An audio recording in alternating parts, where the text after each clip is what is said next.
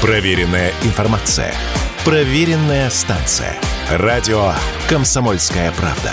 15 лет в эфире. Что будет?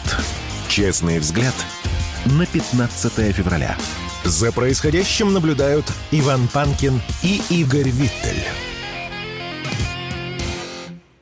Иван Панкин, Игорь Виттель. Приветствуем всех тех, кто к нам только что присоединился. Напоминаю про трансляции. YouTube канал Неопанкин. Присоединяйтесь, пожалуйста. Нажимайте на лайк, на колокольчик. В чате пишите.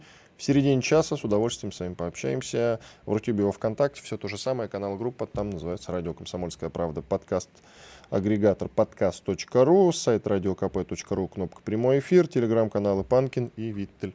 Реальность». К нам присоединяется Игорь Шатров, руководитель экспертного совета Фонда стратегического развития. Игорь Владимирович, приветствуем вас. Здравствуйте.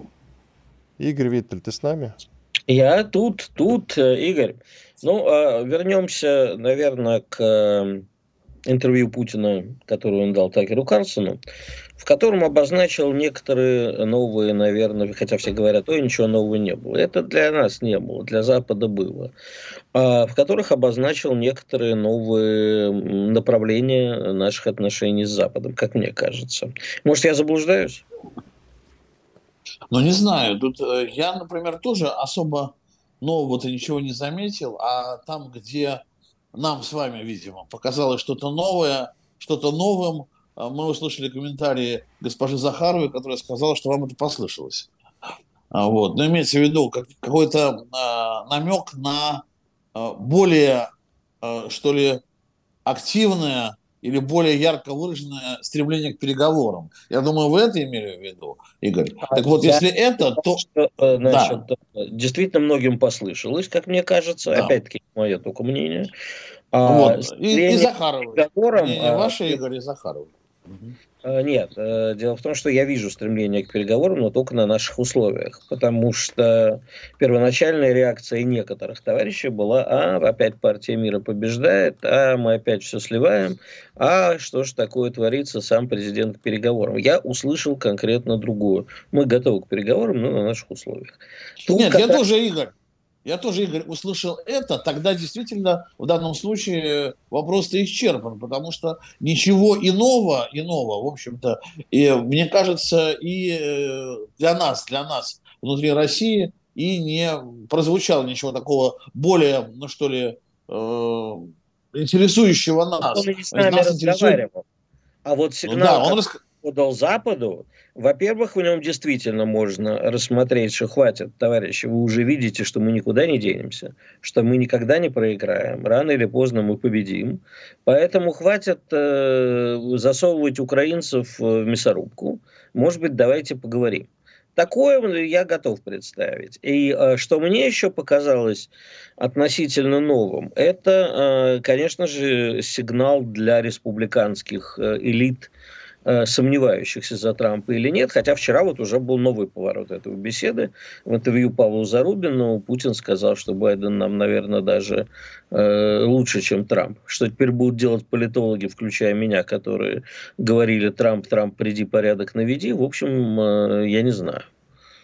Ну, в данном случае нам Байден понятен просто, вот и все. Мы действительно не понимаем, э, каким будет э, Трамп 2, действительно не понимаем. И есть такое подозрение, что даже э, люди, глубоко погруженные сейчас в американский контекст, э, не знают, а кто такой Трамп? Два. Человек, имеющий э, опыт уже политический, э, но э, остающийся при этом Трампом, да, то есть э, э, экстравагантным, непредсказуемым э, человеком с ярко выраженным убеждением, э, что Америка должна вновь стать великой. А ведь э, если Америка, если Америка вели, вновь станет великой, ну, как бы остальным придется на этой политической арене странам подвинуться. А в данный момент как раз мы видим как Америка теряет величие при Байдене, и другие э, страны занимают это вот, э, это, эти позиции ну, вместе где-то, э, где-то, где-то в одиночку. Да.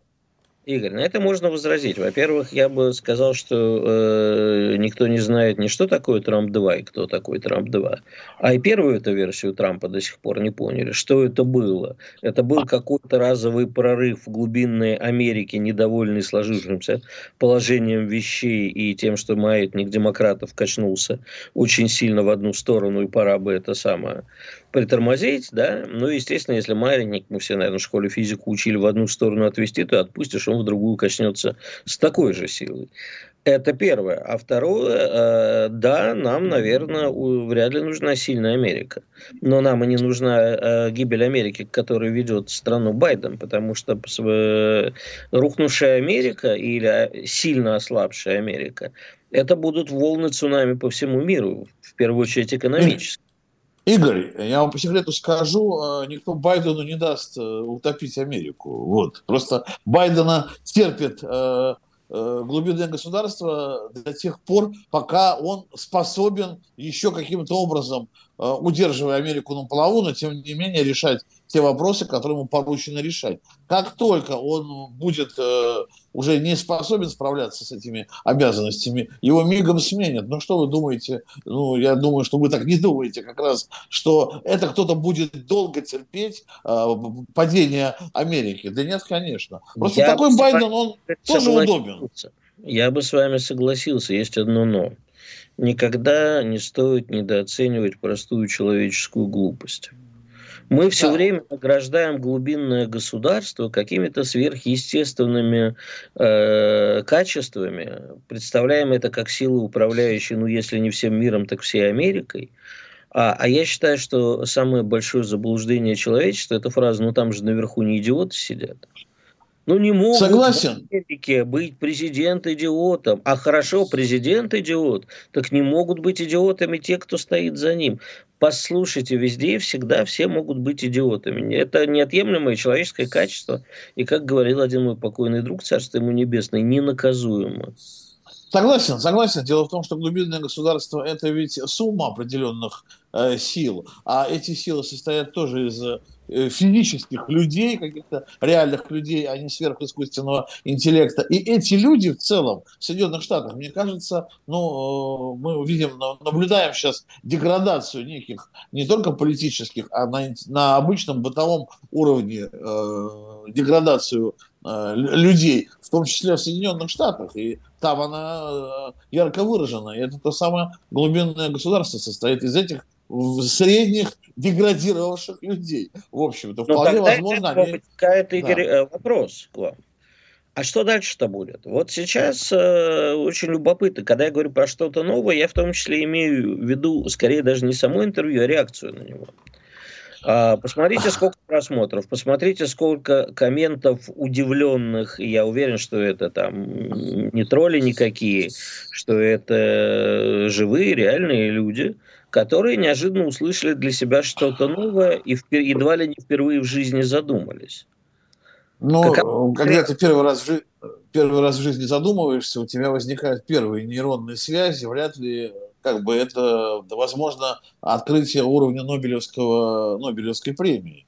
Поэтому я боюсь, что некоторые американцы действительно э, первый раз задумались если они первый раз задумались, но придется им еще раз сто что-то повторять. Поэтому, Игорь, вот э, реакция то, чего мы ждем, да, реакция на обывателя западного, она, конечно, мне кажется, такая, э, эффект взорвавшейся бомбы, но э, как только осядет пыль, они забудут обо всем. Вот реакция все-таки на политический класс, который, ну как бы там ни было, как бы он не деградировал, но он чуть-чуть, ну, может быть, может быть, надеемся на это, повыше Гарварда, Оксфорда, она нас должна больше беспокоить. А Срединная Америка, она все равно будет выбирать, своих а, Трампа. Игорь, Игорь, Игорь, Игорь, важный момент, я хочу зацепиться как раз за слова Шатрова по поводу того, э, как они там восприняли это интервью как раз. Мне кажется, что испугались наоборот, потому что, обрати внимание, мы до этого не фиксировали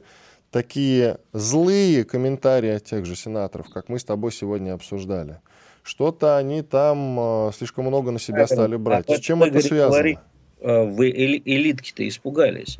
А вопрос, ожидали ли мы какой-то реакции от обывателя американского, вообще от западного, да глупо было бы ждать, потому что даже если бы была какая-то реакция, она есть, люди крайне изумились, и э, некоторые задумались, и это уже хорошо. Но вряд ли мы ожидаем, что они завтра возьмут оружие или пойдут на избирательные участки и изберут кого-то, а, кто прекратит такую риторику по отношению к России. Конечно же, э, можно ожидать, что они пойдут и изберут Трампа, потому что этот уже самой Америке осточертел. Но вопрос действительно стоит задумать. Все время вот Трамп такое ощущение, что мы с ним как с иконой носимся с какой-то, да. То есть вот как Америка ложится с именем Тра- Путина э, в кровати и, видимо, в ночи продолжает видеть его и просыпается с утра, как, как создается такое впечатление не, не про Америку, а про некоторых сенаторов, так и у нас некоторые товарищи просто без Трампа жить не могут. Как говорил Остап Бендер, кто тебе этот Студебекер? Папа твой Студебекер? Да что. Да, я бы тоже не стал, конечно, носиться с именем Трампа, а наоборот, опасался бы его, как и Владимир Владимирович, ну, имеется в виду, не как Владимир Владимирович опасался бы, а в том смысле, что опасался бы, в принципе, его, а потому что, а, ну, в любом случае, он, он тогда был неопытным политиком, который творил свои чудачества. Теперь он какой-никакой, но политик с опытом президентства, да, и он может продолжить эти свои чудачества, уже более-менее понимая, где проходят красные линии, по какой жердочке или там досочке надо пройти. А Давайте а паузу сделаем. Радио «Комсомольская правда». Срочно о важном. Что будет? Честный взгляд на 15 февраля. За происходящим наблюдают Иван Панкин и Игорь Виттель. И Игорь Шатров, руководитель экспертного совета Фонда стратегического развития. Давайте продолжим. Игорь Владимирович, а как вы считаете, вот придет, допустим, Трамп к власти на новый срок, на свой уже второй, а не будет ли он случайно президентом войны, наоборот, если на первый свой срок он шел как президент мира, скажем так, да, человек, который сосредоточится на внутренних проблемах США, make America great again, сделаем Америку великой снова, и тут он уже сейчас не так активно использует этот свой слоган, я его что-то не слышу. И смысл его он может поменять как раз, сделаем Америку великой снова, но за счет свершений как раз э, во внешней политике. Да, тем более у него будет впереди два срока, и он может уже рассчитывать на более серьезные результаты. Не знаю, знаете, вот э, я не знаю, зачем тогда он говорит о НАТО, хотя я тоже не верю, э, я также не верю в то, что он вдруг э, резко развернется и выйдет, выйдут Соединенные Штаты при Трампе из НАТО, но зачем-то он об этом говорит. Зачем-то он требует от них денег. Но, видимо, все-таки потому, что хочет сохранить НАТО. В то же ну, время, потому что они ну, не есть, платят, они не Игорь платят. Игорь да. я, я да. перебью. Значит, Трамп дословно, он не сейчас говорит про НАТО. Он вспоминает давний разговор. Это раз. Во-вторых, Трамп начинал э, свою предвыборную э, кампанию прошлую именно со слов о НАТО. И первое, что он начал, когда он стал президентом Соединенных Штатов, в прошлый раз – он именно это всем странам НАТО и сказал. Потому что если вы посмотрите, кто из стран, входящих в НАТО, платят то на самом деле выяснится, что платят, э, если, ну, Польша, если мне не изменяют, короче, Прибалты, Польша, вот такие страны, которые боятся, и платят даже больше 2% пресловутых. У нас был э, Миша 2%, а тут НАТО 2%. А вот... Да нет, страны, и поэтому все решили, значит, когда Трамп сейчас напомнил этот разговор, что речь почему-то идет о Прибалтике и прочих наших э, этих самых лимитров э, бывших. Так вот, э, он говорит о больших странах. И Трамп будет перестраивать, возможно, а возможно пугает этой перестройкой, показывает им, а, как говорил в свое время один ненавидимый мной инагент, у него была хорошая миниатюра, мужик, тебе нравится мое оружие? У, ни в коем случае, говорит, а вот того видишь, лучше давай по-хорошему. Тут Трамп... вопрос в том, что э, можно, конечно, бояться вмешательства России в эти выборы, но а, не, не стоит недооценивать и возможность вмешательства Европы в эти выборы. Поэтому говорить такие неудобные вещи э, все-таки, я не знаю, стоило, стоило бы Трампу или не стоило бы. Это уже как бы особенности их э, предвыборной кампании. Игорь да. Владимирович, ну вы простите, ради бога, какой Европы? Ну, Всей ну, Европы, которая и... есть, может гадить только англичанка. Ну, понимаете, да, в том-то и дело, что и англичанка так, тоже может Европа, гадить. Мы говорим скорее о континентальной Европе, которую он пугает. Ну, хорошо, согласен, согласен. Да нет, согласен, конечно, что он пугает Европу. Европа уже дрожит. Но Европа и так, в общем-то, сейчас тратит денег столько на войну э, с, с Украиной. На Украину тратит денег столько, что это уже несравнимо ни с какими бюджетами на НАТО. Поэтому тут тоже надо вообще разобраться. На месте европейцев я бы, конечно, возмутился. Но это я так шучу. Нет, вопрос в том, что Трамп, э, Трамп конечно, э, фигура действительно для нас Э, очень непредсказуемый, несмотря на то, что мы вроде бы его видели уже на президентском посту. А с Байденом, с Байденом все ясно, просто может не дожить. И вот в этом, в этом как раз вся и проблема сейчас э, наша, что вот э, не с кем разговаривать, правильно? Владимир Владимирович посылал-то сигналы, но, между прочим, он и посылал-то их не очень так, знаете, э, настойчиво вот в этом интервью, а потому что некому посылать сигналы. И даже э, при Трампе, да, а кому посылать сигналы? Трампу? Да, мне ну, кажется, Трампу. что мы вообще а, для нас это интервью, для нас с вами, для Ивана, это интервью, образец, как надо давать интервью, как его не надо брать, чисто практическое пособие. А в целом, мне кажется, мы преувеличиваем значимость этого интервью. Сам Путин, видно, относится, относился крайне иронично. Ну, хотят. Можно я вас интервью возьму? Ну, слово-то какое выдумали. Ну, ладно, бери. Вот с этой... Похоже. Вот ухмылкой, в хорошем смысле, Владимир Владимирович давал это интервью во всех ну, смыслах, ну, потому что, э, ну, постебался над человеком. А мы Похоже вот... на то, похоже на то, да, вот эти даже вместо полуминутного, 30-минутный рассказ об истории, но я думаю, что это как раз э, все, все понимал. Рассказ, я тоже многое да. вспомнил. Владимир Владимирович а, все я понимал, еще, вы знаете, э, хотел бы обсудить... Э, вчерашний, э, вчерашнее общение Владимира Владимировича с Павлом Заробиным, Павлом его, по-моему, зовут, да, я не Иван, поправь меня, Да, конечно. да, да, все правильно. А, когда он вот действительно в этом в рамках Стеба проехался по Блинкину, как, э, весело сказав, слушайте, ну вот Блинкин говорит, что его прадед бежал из России э, от еврейских погромов. Напомню, что это было в 1904 году, а прадед Блинкина бежал из Киева. То есть э, Блинкин своими устами заявляет, что никакой Украины не было. Обижал он из России. Спасибо, товарищ Блинкин, вы наш человек. Но он просто Но... уже ну, откровенно, по-моему, издевается. Но дело в том, что э, эту издевку даже Блинкин... Там даже, знаете, я процитирую, можно целиком? Да. Коллеги, я цитирую целиком. Если посмотреть на то, что сказал госсекретарь США, многое становится ясно. Например, в архивах у нас это есть. Прадед Энтони Блинкина действительно уехал из Российской империи, родился где-то в Полтавской губернии, а жил потом и уехал из Киева.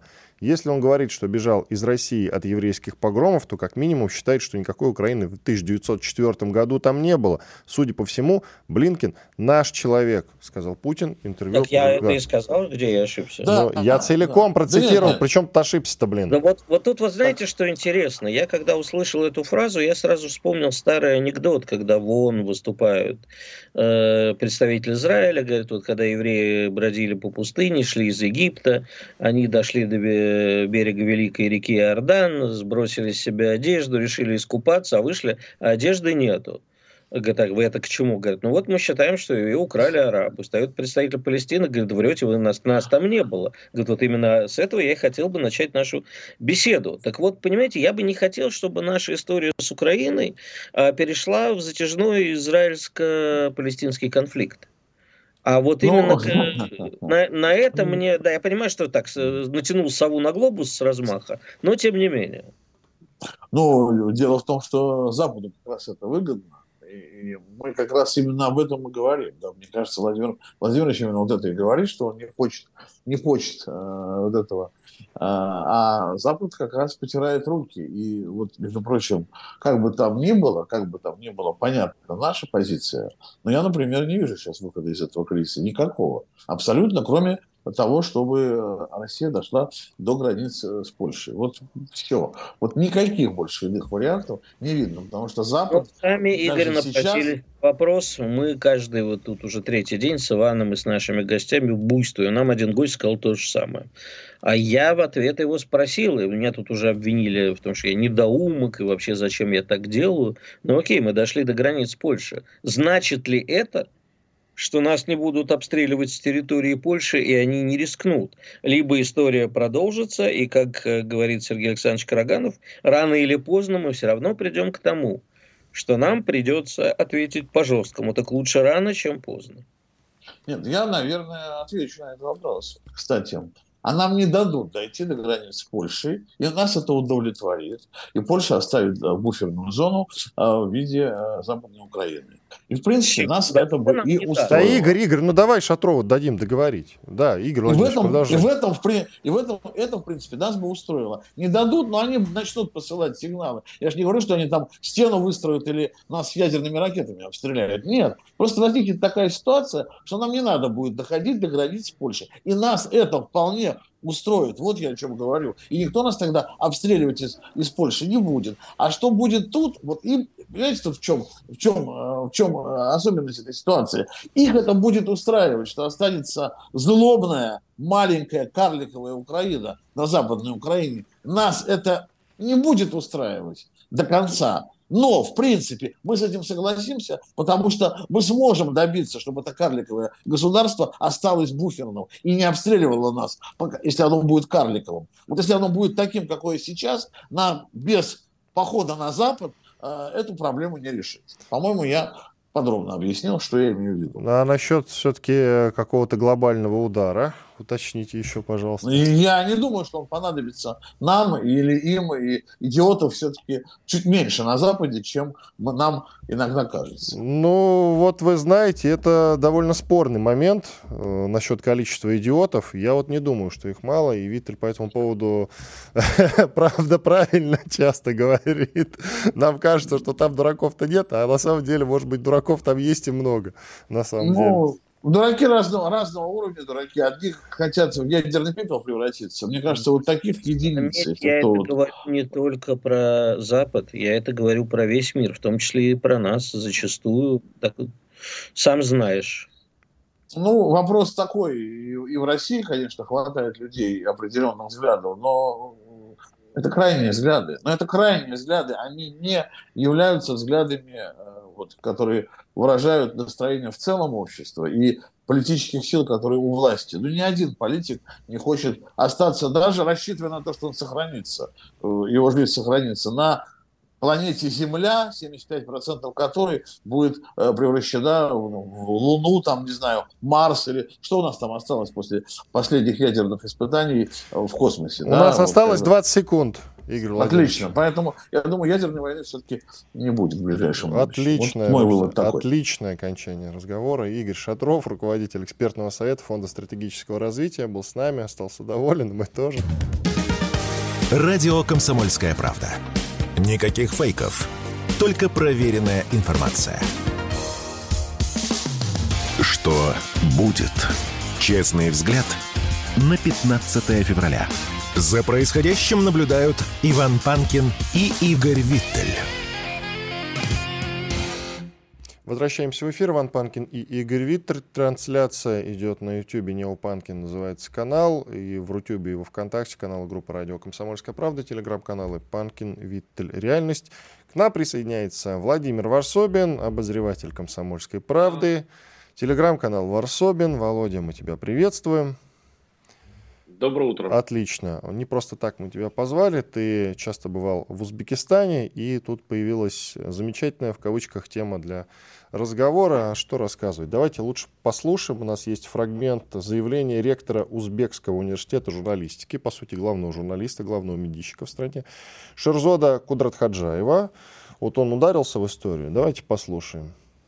Вот когда они говорят, в 1966 году сюда приехали после землетрясения, Приехали многие помогать, приехали многие э, заключенные, тогда СССР многие делал руками заключенных. И Беломор канал, и многие стройки. В Ташкенте тоже приехали с Белоруссии, с Украины, с России, многие заключенные. Но многие здесь и остались. Кирилл, население Ташкента было около 300-400 тысяч до землетрясения. Потом здесь стало почти миллион. Очень многим понравилось, тогда же не было понятия прописки, паспорт один был серпастый. И все многие остались здесь, поэтому многие дома, которых вот здесь даже С5, в котором мы сейчас сидим, они сами построили, сами остались, сами здесь живут. Но наш язык они, кстати, за 40 лет и за 60 лет не научились. Ну, как утверждал э, Карл Маркс, это вроде бы ему принадлежит, или говорят, что принадлежит это э, другому человеку, что язык страны, где он живет, не знает два человека. Первый – это оккупант, который оккупировал. Но, видимо, в сознании многих людей они оккупанты. Второй – это идиот, то есть человек, не, можешь, не могущий думать, мыслить или читать.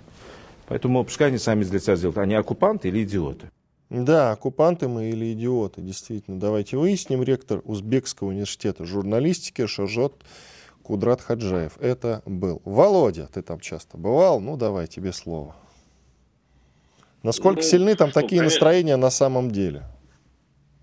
На самом деле такие настроения там не намного сильнее, чем у нас по, по отношению к узбекам. То есть э, я бы не сказал, что там прям просто процветает русофобия, по крайней мере на себе я ее точно не почувствовал, хотя попутешествовал я, мне удалось даже не то, чтобы быть в Ташкенте, я путешествовал по самым окраинам Узбекистана, и отношение все-таки к приезжим, к, у них есть все-таки такое э, гостеприимство, в общем, вот восточное, не, Кавказ, не кавказское, но э, узбекское, вполне себе Э, теплое. Поэтому говорить о том, что там сейчас, э, значит, русских оскорбляют и так далее, я бы не сказал. А я специально а, посмотрел в сети, как на это откликнулись наши сограждане, кстати говоря. Вот, вот посмотрите там по ВКонтакте это. Вот если вы откроете комментарий, ну что я могу сказать? В общем, ну, мы ответили тем же, причем усилив где-то раз в сто или в тысячу. Там такие, э, там вообще про весь узбекский народ и так далее, и так далее. Надо же просто понимать, что это, это, это, надо это принять, что каждая из 15 республик строит свое национальное государство.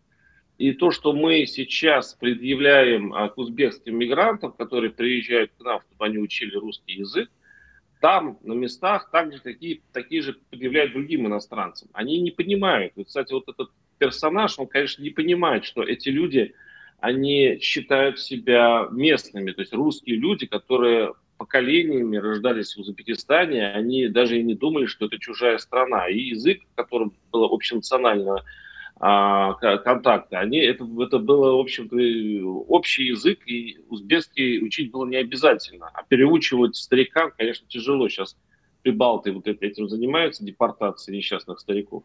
То есть, если, то есть надо, конечно, разделить эти две темы. Первое, это действительно есть националисты, особенно их много среди, как ни странно, а, образованных людей, а в Узбекистане, в России и так далее. А есть э, все-таки вот тенденция к тому, что каждый э, человек, который э, живет в иностранном точнее, в государстве, должен знать язык этой местности. И это правило, оно все жестче и жестче работает везде. Вот и все. Я, позвольте, тут э, вмешаюсь, да, Иван, если ты да не вмешайся, против. давай, да, вмешайся. Я впервые, наверное, в жизни полностью соглашусь с Володей. А, значит, тоже путешествовал много по Узбекистану, но я чуть-чуть расширеннее отвечу. Если сейчас э, русофобия в Узбекистане, нет там никакой русофобии, я ее, по крайней мере, на себе никогда не чувствовал. Узбеки относятся к нам гораздо лучше, чем мы здесь относимся к узбекам. А, они, несмотря на это, э, ты идешь по улице, я помню, бродил по Самарканду, каждый первый подбегает, говорит, брат из России, э, там вот у меня брат в Москве таксистом работает, обнимают, угощают и так далее. Это, конечно, немножко нарочито, это восточное гостеприимство, иногда так. Кавказское гостеприимство тоже очень э, опасно принимать за полную уж искренность. А что касается того, а было ли оно, конечно. А, как всегда, в 91 году, в конце 80-х, в начале 90-х, а, русофобия в Узбекистане была, как была и везде. А, в меньшей немножко степени, чем у соседей, да, меньше резали. А, выгонять выгоняли. И не зря же вот этот поток, э, ты говоришь о том, что, Володь, что сейчас вот э, русские как реагируют. Я смотрю, как реагируют мои друзья, которые, у меня очень много людей, уехавших из Узбекистана в, те, в то время, а, они, у них самые теплые отношения к Узбекистану остались, но они сейчас, вот это интервью их просто взбаламутило. А, я не думаю, что нужно а, обращать на это внимание, как я обычно говорю. Почему? Потому что, ну, я э, надеюсь, что он меня не сильно обидится, если я этого человека назову идиотом. Не по отношению к тому, что говорит про русский язык. Если человек говорит, что прописки не было в Советском Союзе, но он либо слишком, его же пользуясь терминологией, он либо слишком молодой, либо он действительно полный идиот. Изучил бы вопрос хотя бы. Если они не благодарны нам, но именно конкретно этот человек, э, за то, что мы, в общем-то, Ташкент, вся страна, не мы, не Россия, вся страна восстановила Ташкент после страшнейшего ташкентского землетрясения, ну, чувак, ну разорви со всеми связи, главное, не говори на русском языке, забудь его. Я вот вообще давно считаю, что мы должны запретить э, пользоваться русским языком тем, кто считает русских оккупантами. Пожалуйста, не пользуйтесь русским языком. Ни в бытовом общении, ни в общении с нами. Забудьте. Нас нету. А главное, что когда вы в следующий раз будете кричать «помогите», мы не придем на помощь. Запомните это раз и навсегда. Хотя Узбекистан дружественная нам страна, ни в коем случае не надо портить с ней отношения, просто нужно не обращать внимания на отдельных идиотов. Но мы и... много внимания не уделяли украинскому вопросу, и смотри, к чему это а, привело. С Украиной у нас немножко другие связи, понимаешь? И э, я тебе хочу сказать, что уж если брать э, отношение к русским, в центральноазиатских, среднеазиатских республиках, то Ташкент, наверное, на первом месте по доброжелательности по отношению к нам. Не Бишкек, думаешь? Граничат. Ну, точно, вот, понимаешь, а, я тебе скажу про настроение в элитах. Они очень отличаются от настроения в э, простом народе. Не буду портить в очередной раз нам отношения со всем известной страной, но я там как-то выступал для местного Форбса на большой конференции. И вот они мне задали вопрос, Игорь Станиславович, а вот как вы относитесь к словам вашего президента про крупнейшую, развал Союза как крупнейшую гуманитарную катастрофу? Я сказал, да я, в общем, э, отношусь к ним так же, как относится президент. Да, я считаю развал Союза, в том числе и страшной катастрофы. Я уже вижу по лицу Володи, что Володя в этом случае со мной не согласен, наверное. Но э, меня после этого, я, значит, схожу со сцены, там такой фуршет, меня просто буквально хватает одна женщина местная, из местных элит, она там крупный чиновник. Как вы смеете так говорить? Как вы смеете говорить? Ведь мы нам без вас так хорошо живется. Я говорю, вы никогда не задумывались, что вам без нас так хорошо живется, потому что мы вам дали все, в том числе и в советское время, а потом ушли, оставив вам тоже все. И нефть оставили, и газ, и все ваши полезные ископаемые, которые мы вам строили, между прочим, про добычу и так далее. Но вот они, понимаешь, э, сладкую ягоду рвали вместе, горькую ягоду я одна. Все, на этом я заткнулся.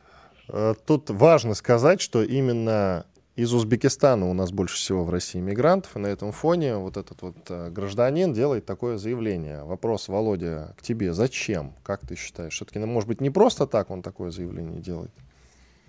Это его не первое, кстати, заявление. Он говорил еще и раньше, вот примерно об этом, даже более в грубой форме. Он какой-то во время какого-то э, там, выступления он наехал на женщину русскую, требуя от нее, чтобы она говорила на местном языке. Это какой-то очень озабоченный националист. Я не думаю, что их там так много. А, но вот я хочу, я просто слушал и подумал, что вообще национализм, а, то есть когда ты борешься вроде бы с чужим национализмом, защищаешь своих, ты попутно раздуваешь собственный национализм. Вообще националисты очень любят любое упоминание, даже если это критика.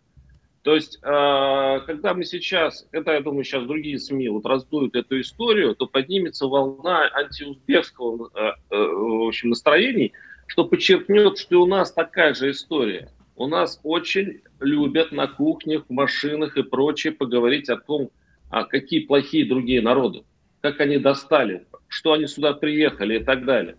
И, конечно, тут же заметит это их Э, их, э, их дома, у них дома заметят это и тоже раздуют у себя. И этот пожар будет колыхаться между Россией и другими республиками. И вот к чему часто это приводит, э, в общем-то, мы сейчас и наблюдаем во внешней политике разных стран. Поэтому очень опасно, очень не, очень не нужно расчесывать вот такие истории, когда один что-то брякнул и понеслось. Давайте паузу сделаем. Володь, оставайся с нами.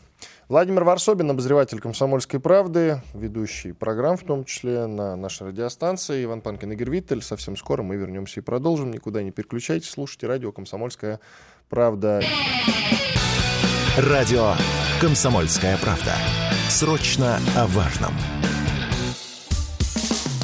Что будет? Честный взгляд на 15 февраля. За происходящим наблюдают Иван Панкин и Игорь Виттель.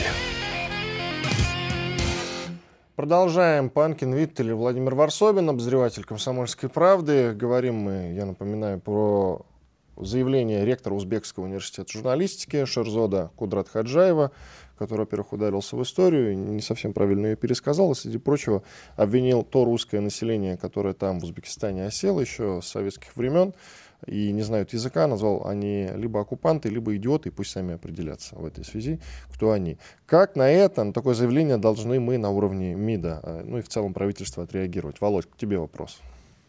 Ну, я считаю, никак. Вот умно, надо быть умным и надо быть э, немножко расчетливым. Вот опять-таки понимаю, что таким образом, если... Нет, МИД может отчитаться перед стоящим э, начальством, что они среагировали, что они поставили галочку, в отчет напишут, что они вообще-то бдят и так далее. Но для межнационального мира, и тем более для местных русских, это плюсом не будет. А, если вы хотите дисциплинировать местных националистов, чтобы они себе такого больше не позволяли, это, я так понимаю, такая логика может быть у этого заявления, то этого вовсе этого не будет. И этого товарища, конечно, не снимут с его должности, а наоборот в куларах пожмут ему руку, потому что он таким образом отстаивает местный узбекский язык. А, и тем более, что это будет проявлением слабости, а, если они сейчас, а, значит, э, перед Москвой прогнутся и уберут этого человека. Вот я не думаю, что сейчас это тот прям повод, когда надо портить э, российско-узбекские отношения.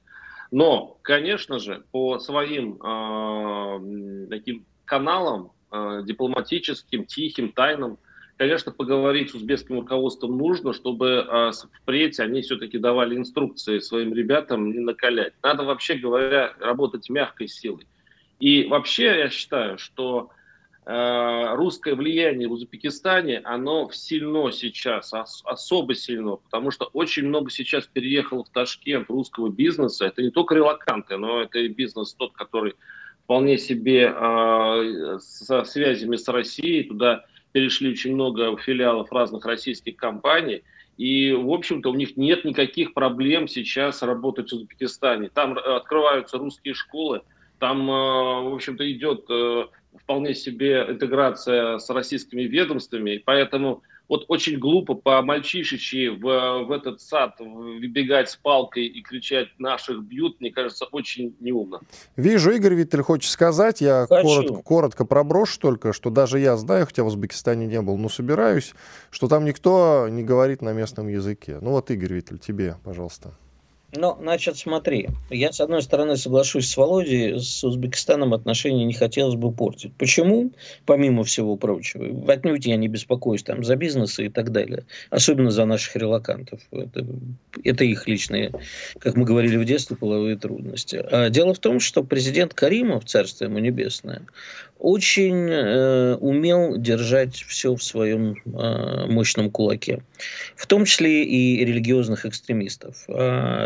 По себе знаю, э, там, в том же Самарканде или в Бухаре зайдешь в мечеть, ну, как турист, а я еще очень любил четки крутить, да, вот если ты проявляешь какой-то интерес именно религиозный, а не туристический, к тебе подходят на выходе такие серьезные люди с остальными глазами, все как мы любим, и проводят воспитательную беседу. А если ты там оказываешься каким-то не лысым э, евреем из э, Москвы, а каким-нибудь э, товарищем из центральной, из, из Ближнего Востока с явными какими-то намерениями, то ты можешь там вообще бесслед, мог бесследно пропасть. Нам нельзя сейчас, к сожалению, со смертью Каримова этот фактор э, агрессивный, религиозный в Узбекистане стал чуть заметнее. Э, хотелось бы, понимаешь, вот Володя предлагает, Володя человек интеллигентный, ему кажется, что вот если избежать драки, то она не получится. Когда тебе плюют в глаза, действительно иногда э, хочется там отойти в сторону, думаешь, ну вот сейчас же я полезу в драку, а мне нож садят в печень. Зачем? Ну, утрусь я, ничего страшного не случится. Я думаю, что, э, понимаешь, выразить в очередной раз глубокую обеспокоенность, как это любит делать наш МИД, это смешно. Потому что все уже привыкли, обеспокоенность высказываем, а удара не наносим. Значит, э, по тайным каналам, тут соглашусь, под конфиденциальным.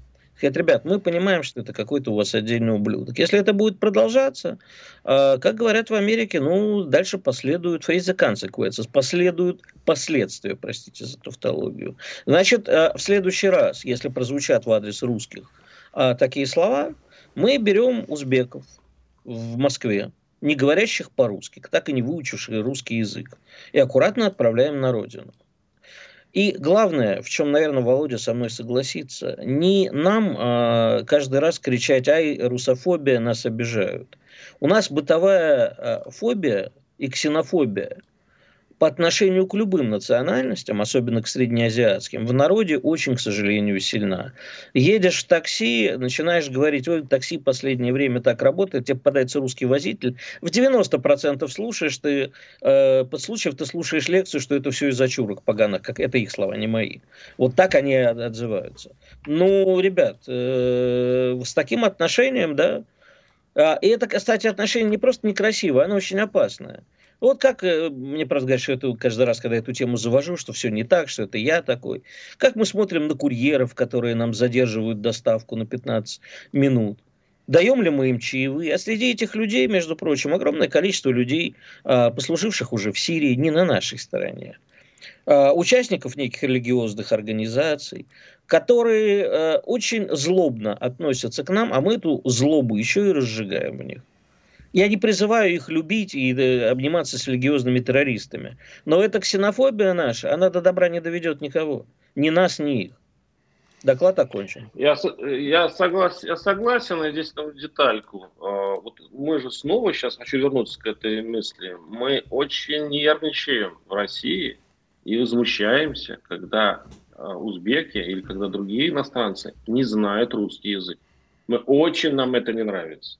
И мы даже, в общем-то, допускаем все ровно те же мысли, только в более грубой форме на этот счет. И вопрошаем у э, миграционной службы, почему они их допускают, почему вообще это вообще их нужно здесь учить, хотя бы, чтобы они здесь учились и прочее, прочее. Мы, собственно, мы все, в общем-то, из одного Советского Союза и думаем мы примерно одинаково, и обустраиваем свой дом примерно одинаково. Но, но опять-таки, да, конечно, надо все время говорить друг другу, ребята, да, мы должны учить язык друг друга, потому что есть кто живет в их стране. Но давайте не трогать стариков. Ну давайте все-таки вот сделаем исключение из тех, кто э, пришел к нам из Советского Союза. А все остальные правила, да, мы будем э, соблюдать, в общем-то, честно и, и порядочно. Володь, Поэтому а сентенция, что язык, язык надо учить там, где ты живешь. Давайте Они сами не хотят это... выучить свой язык. Ты про кого, Игорь? Про узбеков, а большинство узбеков вообще, э, я не знаю, чтобы между собой никогда не видел, чтобы они Нет, говорили. ну знают они язык, Игорь, ну хватит, знают Может они свой быть. язык. Ну тогда пусть в межнациональном общении на нем и общаются между собой, не, не межнациональном, а между собой. Подадут пример, тогда русские увидят, что их не понимают, и выучат язык, можно будет поговорить. А русский оказался вот не везде, в Прибалтике – там уже нету такого, там, не, не, к сожалению, не, русский язык не стал языком межнационального общения, хотя в Латвии русских было большинство, между прочим, по крайней мере в Риге. Я, Я уточню... Русские, э, очень пласти... Да, извините, русские очень пластичная нация. И очень многих русских, которые я знаю в Узбекистане, в Киргизии и так далее, они знают местный язык. А знаете почему? Ты живешь, надо с соседом разговаривать. А очень, э, как, сказать, как сказать, уважительно когда ты уже живешь десятилетия и уже много слов знаешь местных, и ты их используешь. Это ты, вызыв... это ты говоришь, а, говорит об уважении к соседу. И поэтому русские в большинстве своем, ну не в совершенстве, но язык знают для бытового общения, потому что они дружат с соседями. Вот и все.